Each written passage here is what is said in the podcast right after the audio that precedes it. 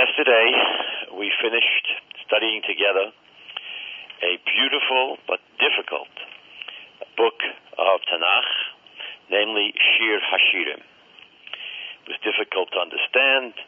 It had to be explained on many levels. It contained many words that uh, are foreign or alien and, and dubious, of dubious meaning. Today, we turn our attention to a new book of Tanakh, a short one, and one that in many ways resembles Shir Hashirim. It too is very beautiful, and it too has as its central character, so to speak, one of its central characters, uh, a woman, actually two women, uh, and in that way it resembles Shir Hashirim. And it's a love story at some level, and in that way resembles Shir Hashirim. But in many ways is very, very different from Shir Hashirim it's certainly much more uh, straightforward, easier to read. It goes down smoothly. It's just a beautiful, idyllic story um, without any great passion and without any great emotion. Indeed, I came across a statement of uh, Rav Kook that on Shavuos we read Rus rather than Shir Hashirim because Shir Hashirim, he writes, is too strong for Shavuos. Shavuos is a quiet, personal holiday of introspection and study, and therefore we read Rus rather than the the uh, roaring uh, passion and frustrations and coming together of Shir Hashirim. So let's move on to the book of Ruth. Book of Ruth, Ruth Perak Aleph today. I'd like to say some words uh, by way of introduction.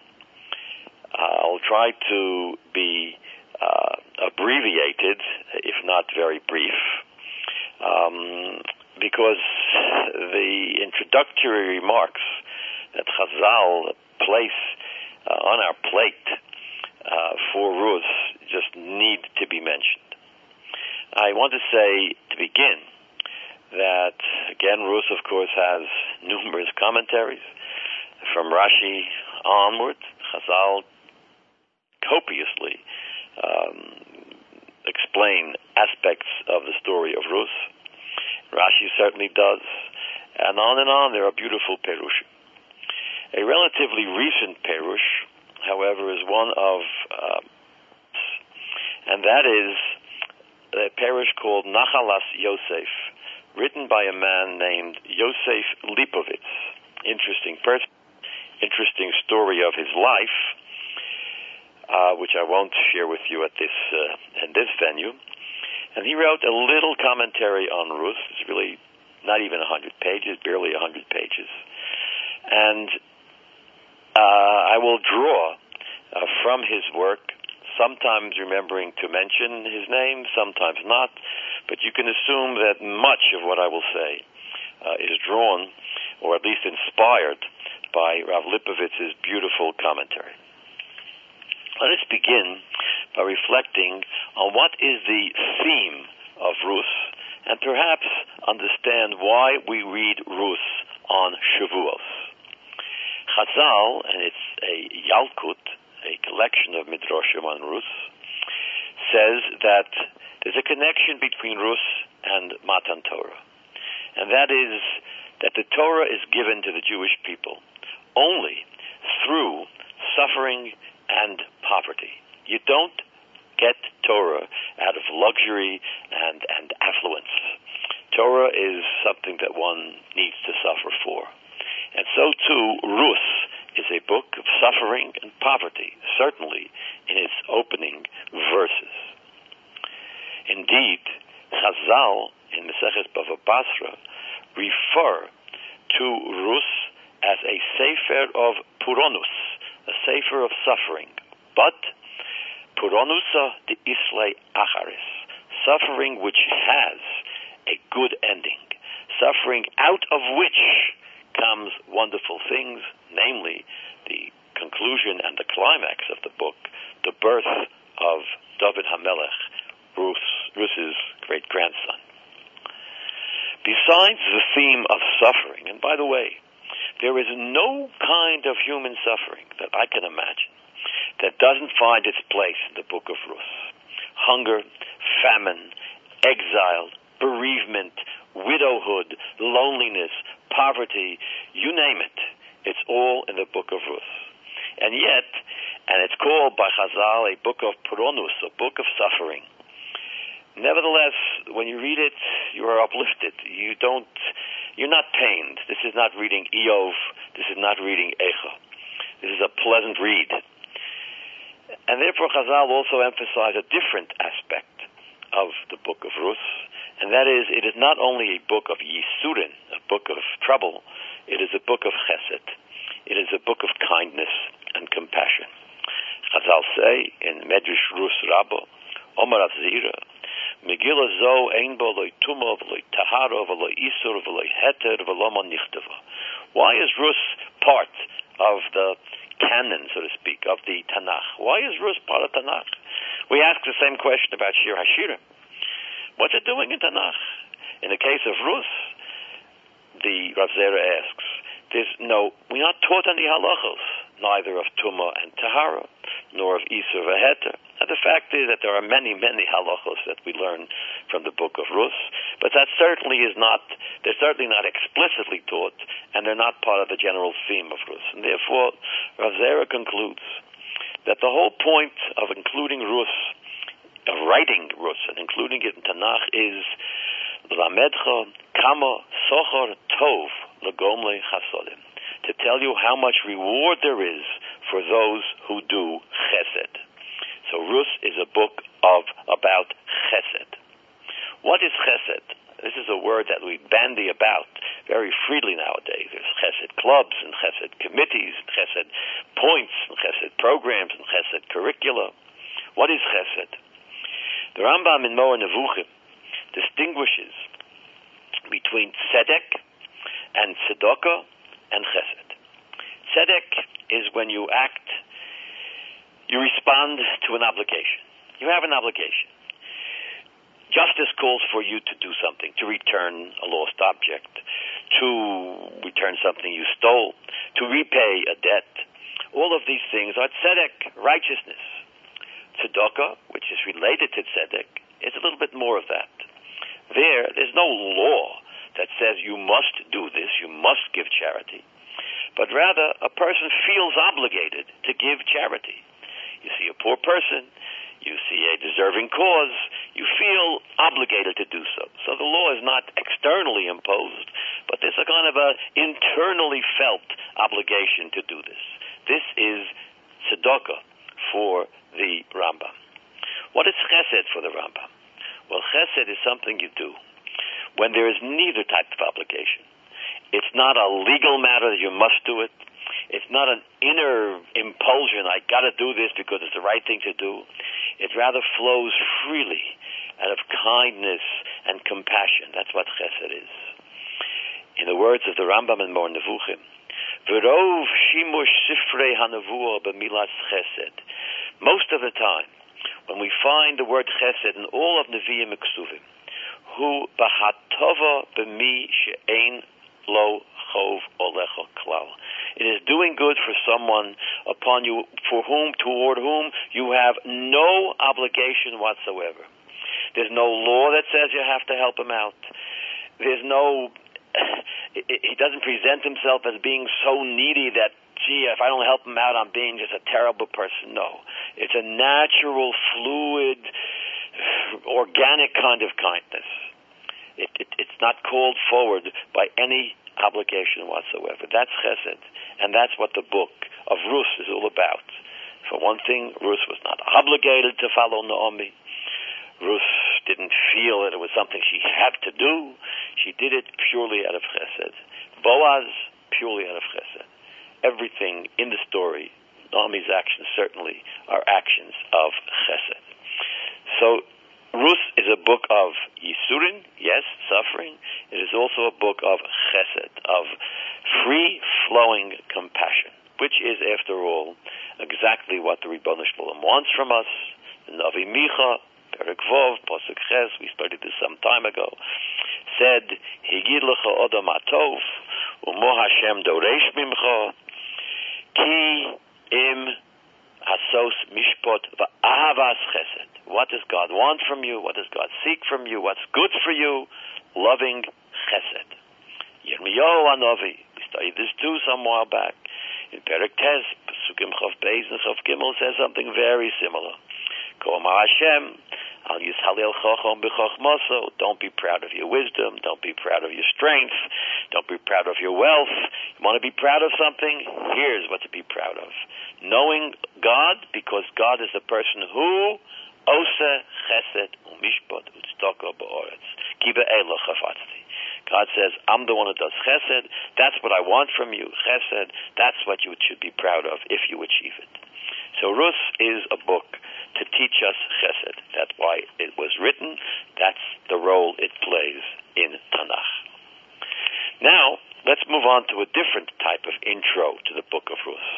Not to give the background themes of Yisurin and chesed, but rather to give the context, the historical context in which the story takes place. And the story begins with the pasuk. It happened in the days when the judges ruled, the days of the shoftim. And we studied a long time ago now, perhaps two years ago, the whole Sefer of Shoftim. So Rus happened in that time. Exactly when in that time? It was a long period of time, close to 400 years. We don't know. No, we don't know exactly. Chazal speculate. There are hints about it, but it took place in that time. Why do we need to know that it took place in that time? Because that time in his Jewish history was not the best time for the Jewish people, in the sense that the Jewish people were not at the pinnacle of their best behavior uh, during the period of the Shoftim. There was a Yerida Ruchanit, a definite spiritual a spiritual downer, a spiritual downfall, a spiritual failure that pervaded the Jewish people during this time. They worshipped idols. They have the story of Pilegesh Begiva. The pasuk says not once but several times, Ish kol hayoshor be'enov yasa. Everyone did exactly as he, excuse me, dawn pleased. This is the time of Shvot HaShoftim. The Gemara in Mesechet Bava Basra says, Ezehu dor shekulo hevel, which generation is totally hevel, totally vanity. This period during which the story of Rus takes place was a period of moral decadence, of ethical weakness. This was the time. And it happened soon after Yehoshua died, um, as Chazal tell us. Soon after um, Yehoshua died. Yeshua kept the Jewish people on a high. After he died, they fell to a low. Why? Well, what caused this fall? Chazal tell us an interesting thing. When we read about Shmuel's death in Yehoshua, Perik Chof Dalet, Psukim Chof Tes and in Shoftim, Perik Beis, Psukim Ches and Tes, when we read of Yehoshua's death, we read that he died and that he was buried we don't read that he was mourned. We don't read that he was eulogized. We don't even read that he was missed. He lived, he was a leader, important, died, dead and buried, over with.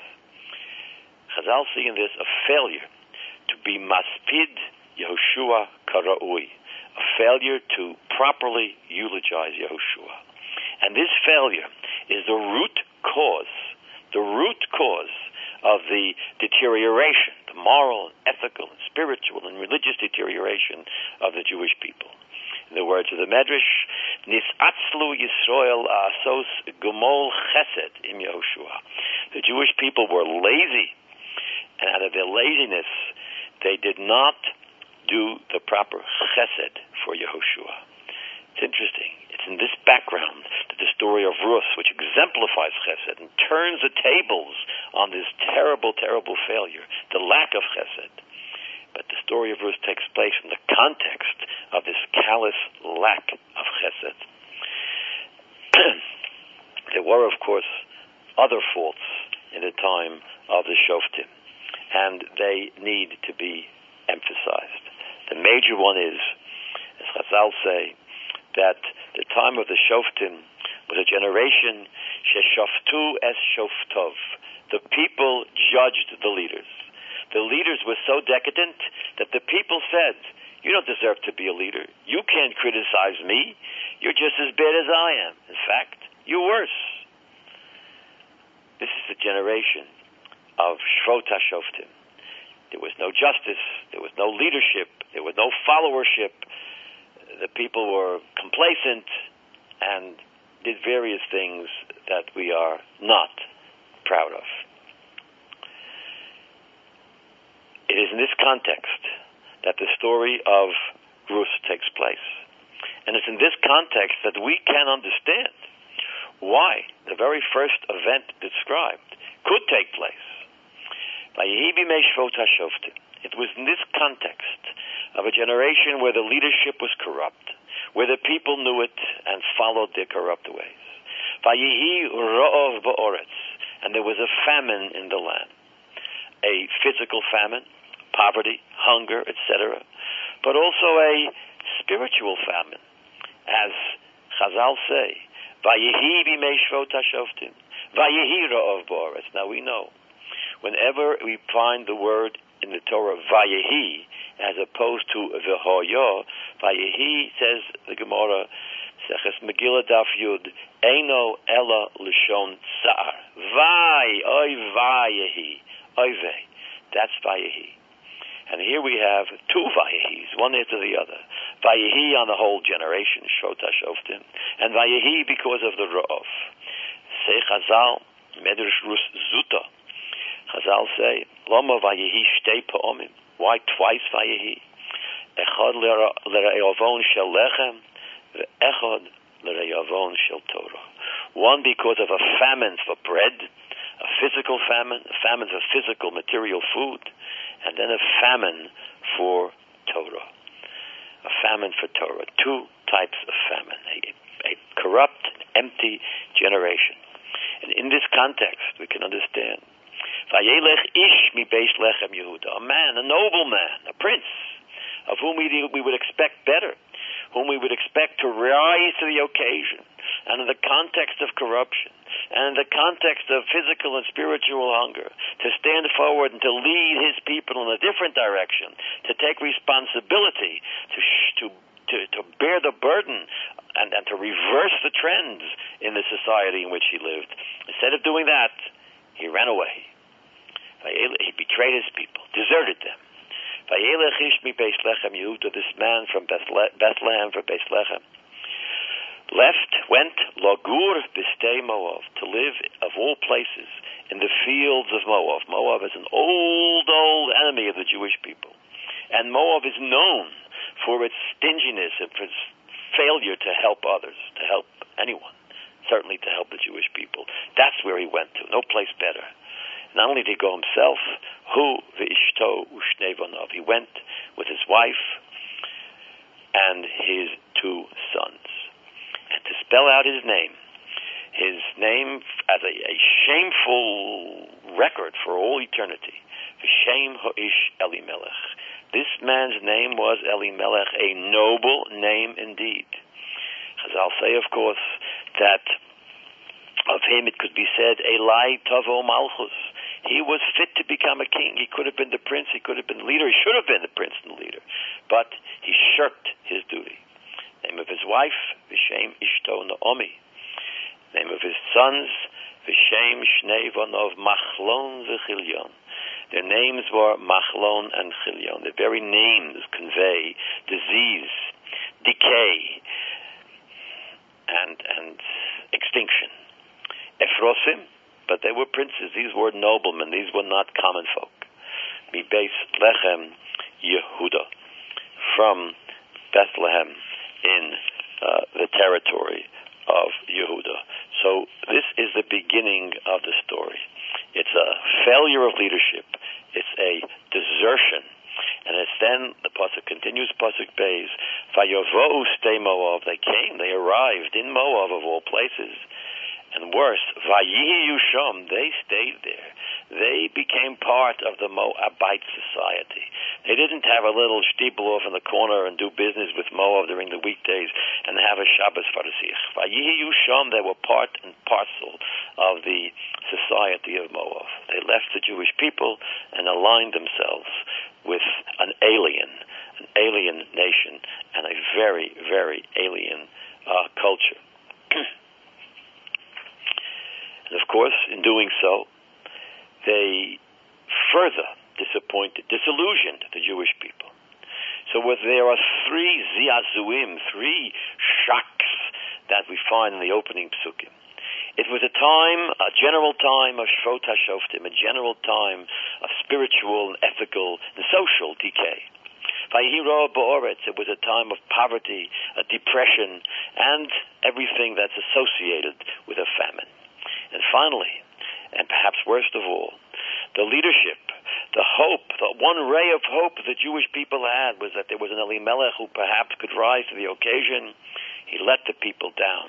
And that really, really, as Chazal say, hipil libon shel Yisrael. That lowered the hearts of the Jewish people. That shock was a disillusionment and introduced a, a sense of, of bleak despair. That's the context in which we proceed with the story. What was the end of these people? Immediately, Pasuk. We don't know how long they stayed there. A long time. Vayihi Yusha. And then, one by one, Vayomos Elimelech Ish Naomi. Elimelech died. Elimelech, who was once known as a king or a near king or a prince or a potential prince, is now has lost all of his titles. All he is is Naomi's husband. He's reduced from national stature to the barest possible minimal relationship that he had his his wife. And he, he left her alone. She's dead. He's dead. She's alive. Vatishoer he, and she is a remnant. She is now a she'erus. As Chazal say, she is shirayim. She is now leftover. But she has yet ushnei She has her two sons. But what do these two sons do? they are so assimilated into the Moab society around them that they intermarry and they marry Moabite women. As the pasuk says now, pasuk Dalad, Vayisu lohem noshim Moabiyos. They married Moabite women. Shem hoachas Orpo v'shem hashenis Rus. The name of one was Orpo, the name of the other was Rus. Vayeshu shom ke'eser shonim and they stayed there an additional 10 years, 10 years of betrayal of their people, of living in an alien land with alien wives, with wives from a totally different background. And Chazal say, again, the Yalkut Shimoni, Tony Bishem Rab Meir, it was taught in the name of Rabbi Meir, Lo Girum velo Hitibilum, they didn't convert these women into Judaism. They didn't immerse them into a mikvah. These women remained totally Gentile women. And more so, v'lo hoyso halocha lihischadesh, amoni v'lo amonis, moavi v'lo moab. As the Torah tells us, we are not allowed, not allowed to marry a moavi, a moabite person. And later, in later generations, the leadership, the Torah leadership, Torah Shabbal Peh taught that that's only a male Moavi that we cannot marry. But a Moavit or a Moaviyah, a female Moabite, there are reasons for this, can be married by a Jewish person. But at that time, this halacha was not yet known. In the words of the Medrash, Rab Meir, lo hoiso halacha lihischadesh, that halacha was not yet known. So as far as they knew, not only were they sinning by marrying unconverted Gentile women? But the Gentile nation was a Moabite nation, one that, as far as they knew, as far as they were concerned, was double trouble for a Jew to marry. And yet they married them.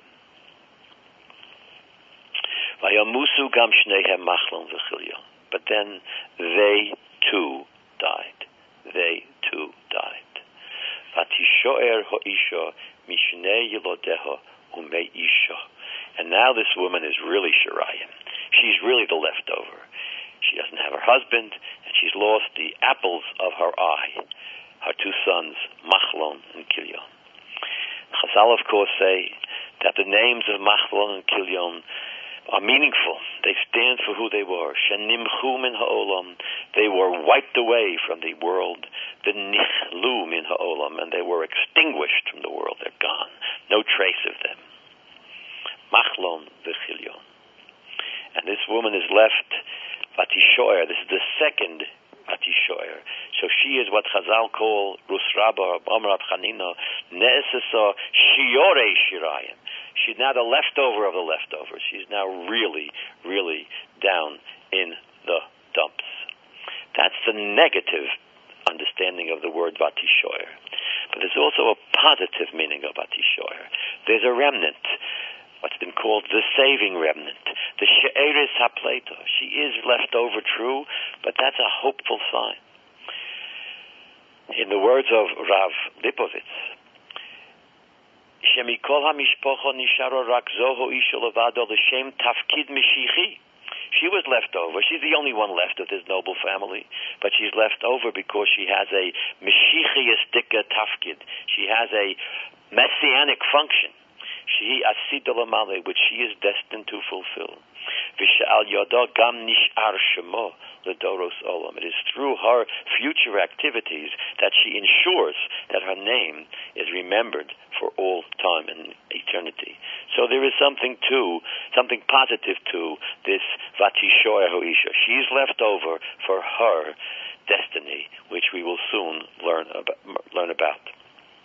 Next pasuk. Vov. Vatokom hi.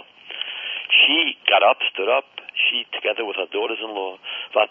Mistay Moav. And she returned from Moav. Where was this idea until now? Why only now that she's totally a shekula, almana v'shakula? She's both a widow and bereaved. Why now that she finally returned to Eretz Yisrael? It is because, is it because she she wants to go back from her to her nation.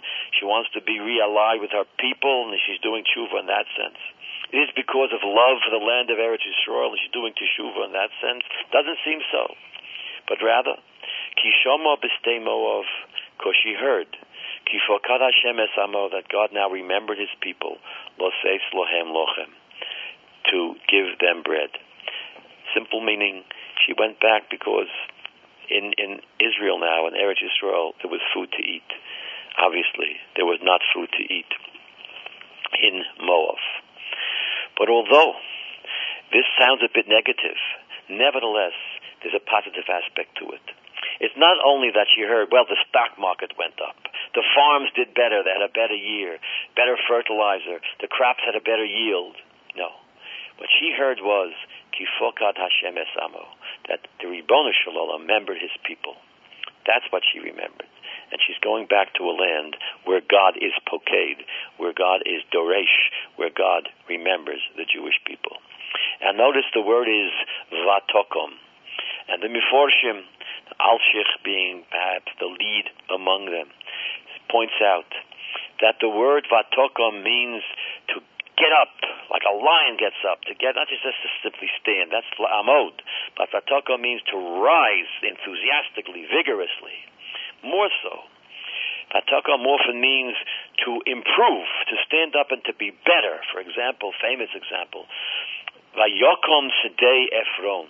The field of Ephron stood up the field stand? Rashi explains, of course not. But rather, Tukuma Hoysalasad. It was a promotion for this field. Before it was Ephron's, now it is Avram. So Vatoka means she she got up and she changed. She revived herself. She elevated herself. She became lifted up.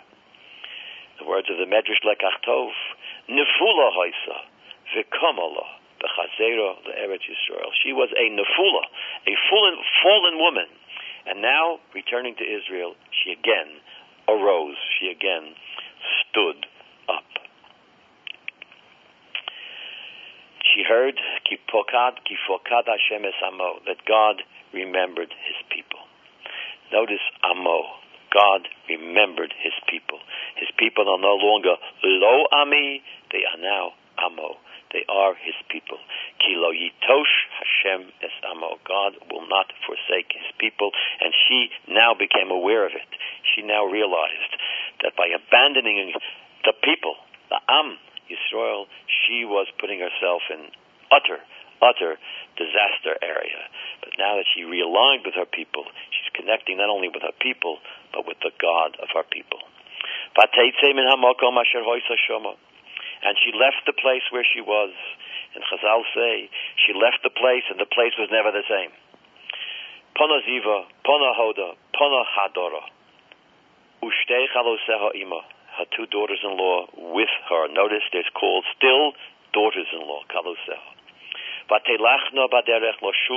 Yehuda. They went along the road to return to the land of Yehuda. They went to return.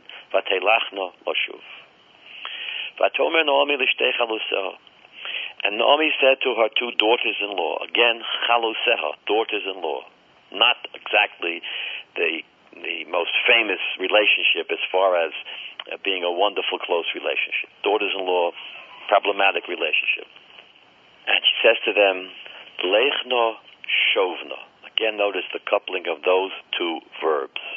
Lechno Shovna. Go and return. Go back. Isha leves ima. Each one of you to the house of her mother. Go back home. Go back to mommy. And there, I have nothing against you. In fact, I give you a blessing. Go back there and Yas Adonai imochem chesed May God do for you kindness. Here's the word chesed. Remember the background statements I made at the beginning. Let God do chesed for you. Ka'asher asisem im v'imoti. You did chesed to your husbands. Your husbands were ill and sick and dying, and you cared for them and tended for them. You did chesed to me. Certainly didn't have to. You took care of me. You're faithful to me. You're accompanying me. You're helping me on this lechna, shovna, on this return. So I bless you that may God give you the same chesed that you have yourselves demonstrated. Notice the word shovna reappears in Pasuk. It will reappear again in Pasuk Yud Aleph, Atomer Naomi Shovna, and again in Pasuk Yud Beis Shovna, three times. And from this Chazal learn that when a person is dealing with a potential ger, when someone comes and says, I want to be a Jewish people, dochim es hager ad shalosh pa'omim. You try to rebuff the approach of the ger. You dissuade him three times. Shovna, shovna, shovna. Go back to your people. There's no reason, no need for you to become Jewish. And she te- gives them this blessing. And she continues. I give you a further blessing. Not only should you be rewarded with chesed and return to your mother's home and to the family uh, hearth, but rather, more than that, remarry. Marry some Moabite man. Go back to the society. Totally build a Moabite family. Goodbye. Atishakla, and she kissed them. Vatisena kolon vativkena and they raised their voices and cried. It's interesting, and Chazal points this out too, again, the Yalkut Shimoni. When she said to them, go away, Leichna, go back, she's telling them not only go back for your own benefit, go back for my benefit. What's it going to look like if I, Naomi, come back after all these years from Moab, come back to Beis Lechem Yehuda, come back to my family and my cousins and my friends and my acquaintances, and they see me come back with these two Gentile women. What's it going to look like? Why is she driving them away, says the Medrash? She doesn't want to be farshemt. She doesn't want to be embarrassed, ashamed that she brought back to still non-Jewish women. As Rav taught us, lo girum v'lo bilum, etc. and they protested. They said to her, Ki itoch no shuv la'amech. No, we're going back to your people. La'amech. They know. She's going back to her people, to her am. Vatomer Naomi Naomi says again a second time Shovna go back Benosai. Here she's not saying Lechna Shovna but just Shovna. Perhaps she's seeing, hey, these girls got something to them. Perhaps I don't need to be ashamed of them. But still go back. Because what's the benefit of coming with me? Me. Why come with me? Ha'odli vonim b'meyai v'hoyu lochem la'anoshim. Do I have children yet in my womb? Can I give birth to another child who can then become your husband? Is that possible? Go back, go back, my daughters. Notice, they're no longer her daughters-in-law. This time in Pasuk Yud Aleph and Yud Beis, she's not talking to her kalos, to her daughters-in-law, but to her daughters. She sees both of them, in both of them, a certain potential. But it's it's it's it's it's it's in vain, she says. Kizokanti mihiyos. I'm too old to ever remarry. Kiomarti yeshli sikva. If I thought there was any hope that I could give birth to more children, gam hoyisi halayla leish. I would couple with a man tonight. V'gam yiladati vonim, and I would give birth to sons. Halohain to Saberna. Are you going to wait for these sons that I might remarry and have sons, Adashe Yugdolu, when they'll mature and be old enough for you to marry? Halohain te Yogena. Are you going to be agunos? Are you going to be anchored and wait for me to give birth to new sons? Levilte hayos in the meantime, not be married? Albanosai. No, no, my daughters, again, my daughters. Ki marli ma'od mikem. Ki yotzavi yan Hashem. It is very, very bitter to me. And the hand of God is against me. So she tries to dissuade them. And we wonder sometimes, what kind of a dream is she having here? That she's going to, in her old advanced age, remarry, have children, and they're going to wait 18, 20 years where they're probably 20, 30 years older than their new mates. What is she dreaming about? Now, Lipovitz tells us quoting actually the phrase of Rabbi Yisrael Salanter. Ha'adam chofshi b'dimyono. People are free in their imagination. We all have the wildest imaginations, and sometimes in moments of trouble, we think of all sorts of fantastic possibilities, fantastic, crazy scenarios. And that's what she's thinking here too. You know, in case you're thinking blah blah blah, this crazy fantasy. No, no, no, no. Don't go there because people have this tendency to think up wild dreams. Ha'adam, Yisrael Salanta, ha'adam chofshi b'dimyono. Man is free, man is loose, man free associates in his imagination and can think of all sorts of pink elephants and flying tigers and whatnot. Vatisena kolon, they raise their voices. Vatifkena od, and they cry some more. They're crying some more. Vatishak Orpa. But Orpa gets the message. And she kisses her mother-in-law, Verus Dovkapa. She rejects the offer to be a daughter. She looks back at Naomi as a daughter-in-law. I'm sorry, as a mother-in-law from a daughter-in-law's perspective. She kisses her chamosa, her mother-in-law. But Rus Dovkapa, Rus clings to Naomi. Not just she stands by Naomi, but Dovka, she clings. The words of Chazal. Why was Orpa called Orpa?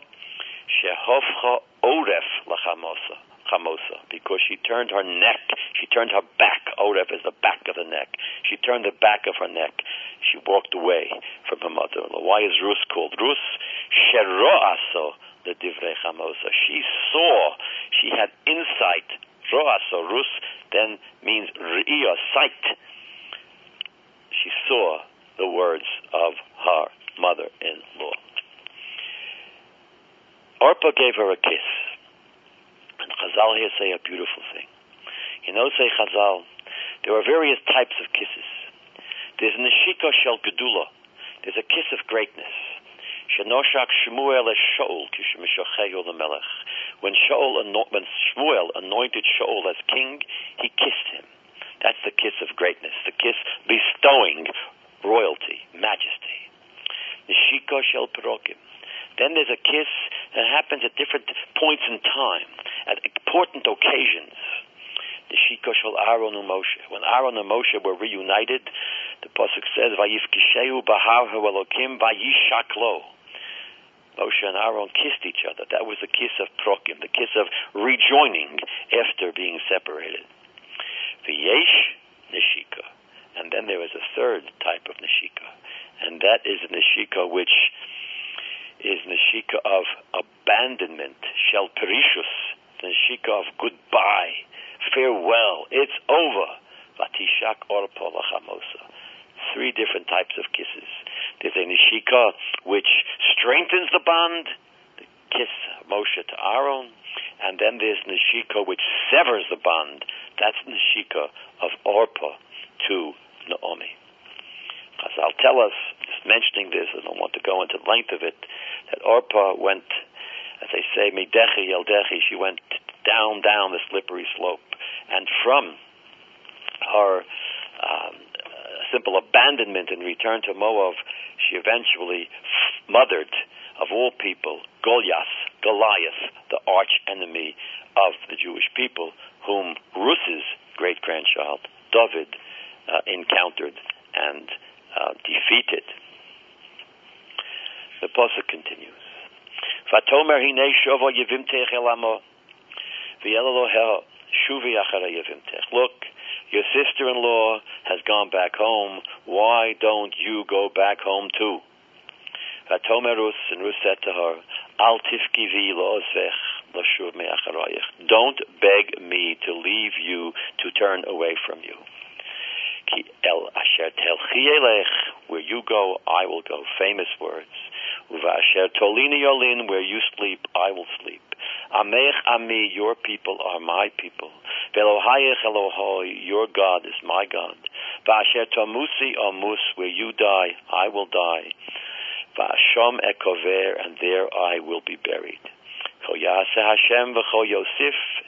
language of an oath, I swear, ki hamoves yafrid beini uvenech. Only death will separate the two of us. Only death will tear us asunder. Chazal say, and this must be mentioned here, that Ruth was responding really with one response. I'm not going to leave me. Don't ask me to leave me. And then Naomi kicks in and says, Ah, you want to stay with me. That means becoming Jewish. And that entails many things. And therefore understand, you can only go where I go. Chazal say, you can't go to the theater anymore. You can't go to the karkisao shalakum.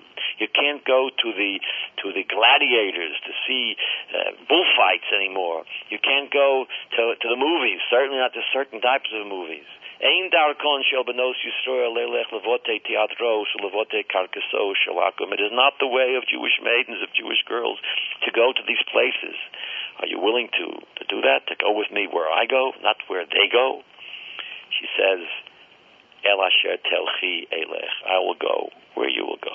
Notice the first thing she tells her before anything else is, you can't expect to be Jewish and to be part of an alien culture.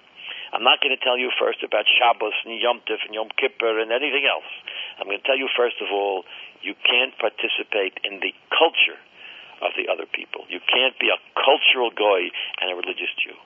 So no more teatros and carcassos. And she says, fine. So then, uh, Naomi says to Ruth, Uvasher tolini yolin. You know, Jewish girls, they don't just uh, sleep anywhere. We have a laws of yichud. You can't be alone with a man. Uh, are you ready to live that type of a life? Also lon yichud. Amrullah. So she said, fine. Asher tolini yolin. Where you sleep, I will sleep. Amech ami. Naomi said to Ruth, you know, um, we have thir- uh, 613 mitzvahs. That's the meaning of being an Am Yisrael. So she says, fine, Amech Ami. Some say, by the way, Asher Tolini Olin means that she said Jewish people only sleep in the house where there's a mezuzah, and she said, that's okay. I'll sleep where you sleep. Amech Ami. She said, we, we can't worship other gods. She said, no problem. Elohayach Elohai, your God is my God. And she said, you know, there's a punishment for those people who don't uh, act according to the Torah. And these are the various punishments, including death of various forms. She said, that's okay. I'm committed anyway. Omus. And she said, you know, in Jewish law, if you don't live a proper life, you're not buried the way the rest of the people are buried. And she said, that's no problem either. Vishom ekofer. I'll be buried where you're buried. Total commitment from Ruth. At this point,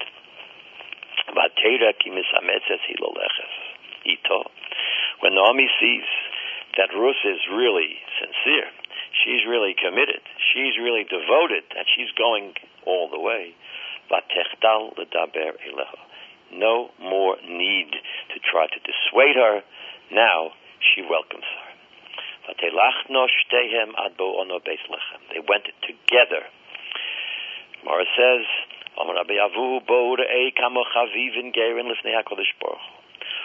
Behold, how precious, how dear are Gerim, our new converts to Judaism, before God.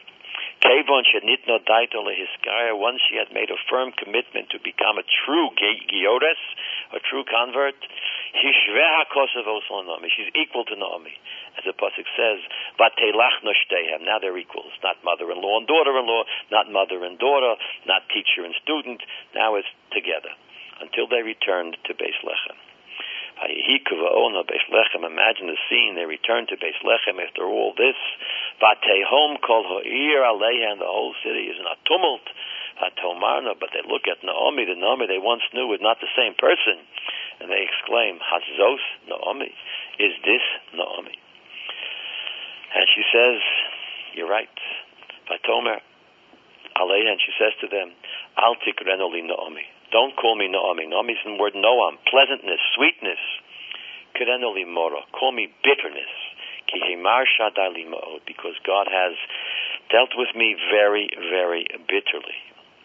I went away when I was full, a husband, two sons.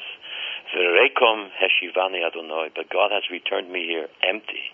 Why then should you call me Naomi, the pleasant one? Adonai Onovi Vishadai Herali. God has replied to me, and God has done me in, has done bad to me. Vatoshov Naomi, Verus Hamoavia Chalosa Imo Hashova Miste Moav. And now Naomi settled in, returned, she and her daughter-in-law with her, returned from Stay Moav. That's in the past. Vehemobo with Beis Lechem, and now they come into the future, back to Beis Lechem. At the beginning of the season of the barley harvest. How are we to understand this, this last statement of Naomi? God did me in, God made it bitter for me. Why are you calling me Naomi? God hate Ali. These are words of vidui. These are words of confession. These are words of Tziduk Hadin. She's accepting upon herself the judgment of God and confessing that in her eyes she deserved deserves it. She is saying, Be he'avon. The sin is with me. A great difference, by the way, between her and Iyov. Iyov never reaches that, quite that pinnacle. He never owns up and says, you know, maybe it's my fault. His friends do. His friends suggest to him, maybe it's your fault. Naomi doesn't need friends to tell her anything. She comes first and fesses up. And that's why she, and not Iyov, is the grandmother of David, the Avi HaMoshiach. I want to point out the beautiful insight of Rav Lipovitz to close Perek Aleph. Well, with what did this whole Perek begin? It began with Rov, with famine. How does it end? It ends with the harvest of barley, with ample grain. In the words of Rav Lipovitz, Min harov shebeposek Ad hakotzir shebo mistayim. From the hunger in the first verse in this chapter until the harvest with which this chapter ends, nishlam sibuvo shel hagalgal hachalzer. It's the end of a circle, a revolving circle. Mishpachat Elimelech b'meirov mitoch cheshbon tsar. Elimelech's family left in days of hunger out of a very stingy, narrow view mitzoch tzoros ayin, out of nishfaginen, out of uh, not wanting to share in the pain of others. And they got lost in Moab, and that's where they are. But Rus returned with chesed. It was chesed. Remember the words, the Rambam's definition of chesed. Pure kindness. She's, nothing is forced Nothing external, nothing internal. It's just chesed. And with chesed, she clings to Naomi. And therefore, she alone remains from the entire family of Elimelech. And she now con- returns to Eretz Yisrael, no longer in the time of famine, but Bimei Kotzir, and this time with Rus with her. The end of the Perek. And we turn the Mirz Hashem tomorrow to a new Perek, to Perek Beis, we begin to see the next step, next step as Ruth finds her destiny, her betrothed, and connects to Boaz, which we will see tomorrow in Perek Beis.